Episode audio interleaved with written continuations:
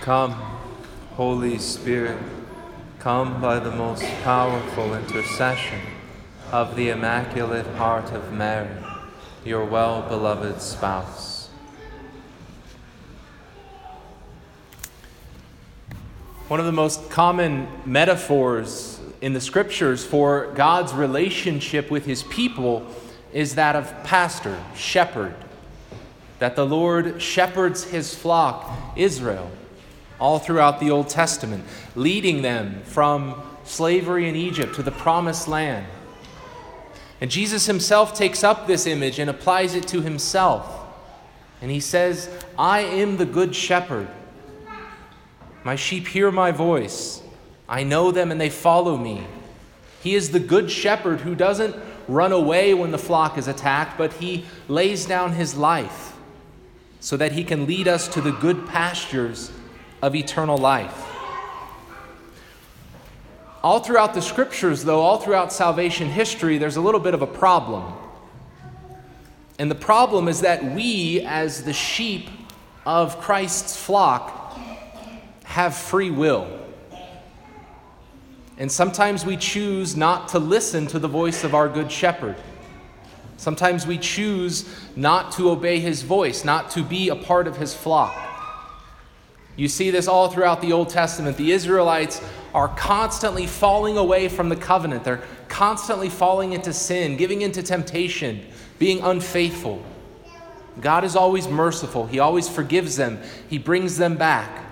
And then they fall again, something that I think all of us can relate to.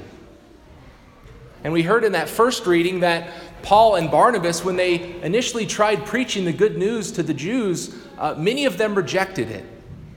And because of that rejection, Paul said that, well, then we're going to go to the Gentiles.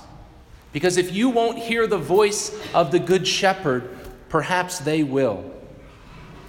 And this is something that we need to be aware of because it's a, a perennial temptation for all those who seek to follow God.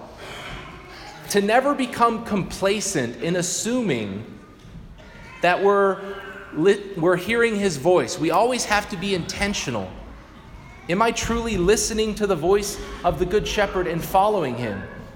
The Israelites in the Old Testament, I think, they took for granted what they had been given. And they assumed that because they had been brought into the covenant, that they would always be okay.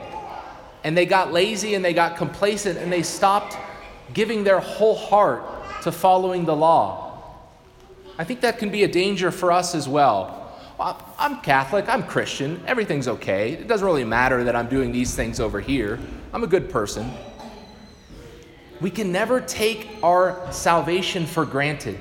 Being a Catholic or being a Christian does not guarantee you a place in heaven. It doesn't. What gets us to heaven is taking advantage of the grace that God has given us, the tools that our faith gives us the truth and grace and sacraments taking advantage of those being faithful and following our good shepherd, in hearing our voice, in being faithful to him until the day that we die, knowing that he will always pick us up and forgive us as we stumble and fall. But we must always be striving to hear his voice. A lot of times in our life, in our journey, in our faith as Christians and Catholics, it can be easy to hear the voice of the Good Shepherd and to follow him. Because there's a lot of times when what he asks of us kind of already corresponds to our own inclination, our own desire, our own sense of right and wrong. And then it's, it's not that hard. But there are other times that we will experience when our faith demands of us a real sacrifice, when we are tested, and when we have to prove who am I really following? When our faith demands us to do something that we don't want to do, or to not do something that we want to do, that is when our faith is truly tested.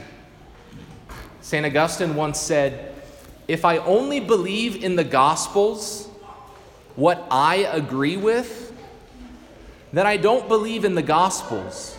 I believe in myself. Likewise, if I only believe in the Catholic faith what I agree with, then I don't believe in the Catholic faith. I believe in myself. And if I only follow the Good Shepherd when I agree with him, then I'm not following him. I'm following myself. And that, my friends, does not lead to eternal life. And so we need to constantly reflect upon our lives. Am I following the Good Shepherd? Am I listening to his voice and obeying him? And unfortunately, I think we all know there's a lot of people that are no longer listening to his voice. All of us are here, after all. We're here in church on Sunday. But in this country alone, there are millions of Catholics who no longer follow the faith of, of their baptism, who don't go to church, who have joined some other church, who don't practice any faith at all. And there's a temptation, a danger that because it's so common, that we kind of just accept it. Well, I mean, that's just what happens. And we start to think it's okay. And it's not. It's not okay when people stop listening to the voice of the Good Shepherd and leave his flock because they're leaving the only path to eternal life. The salvation of souls is at stake in our own faith and in the faith of those we know and love. And so I think it's a wake up call for all of us. What are we going to do about it?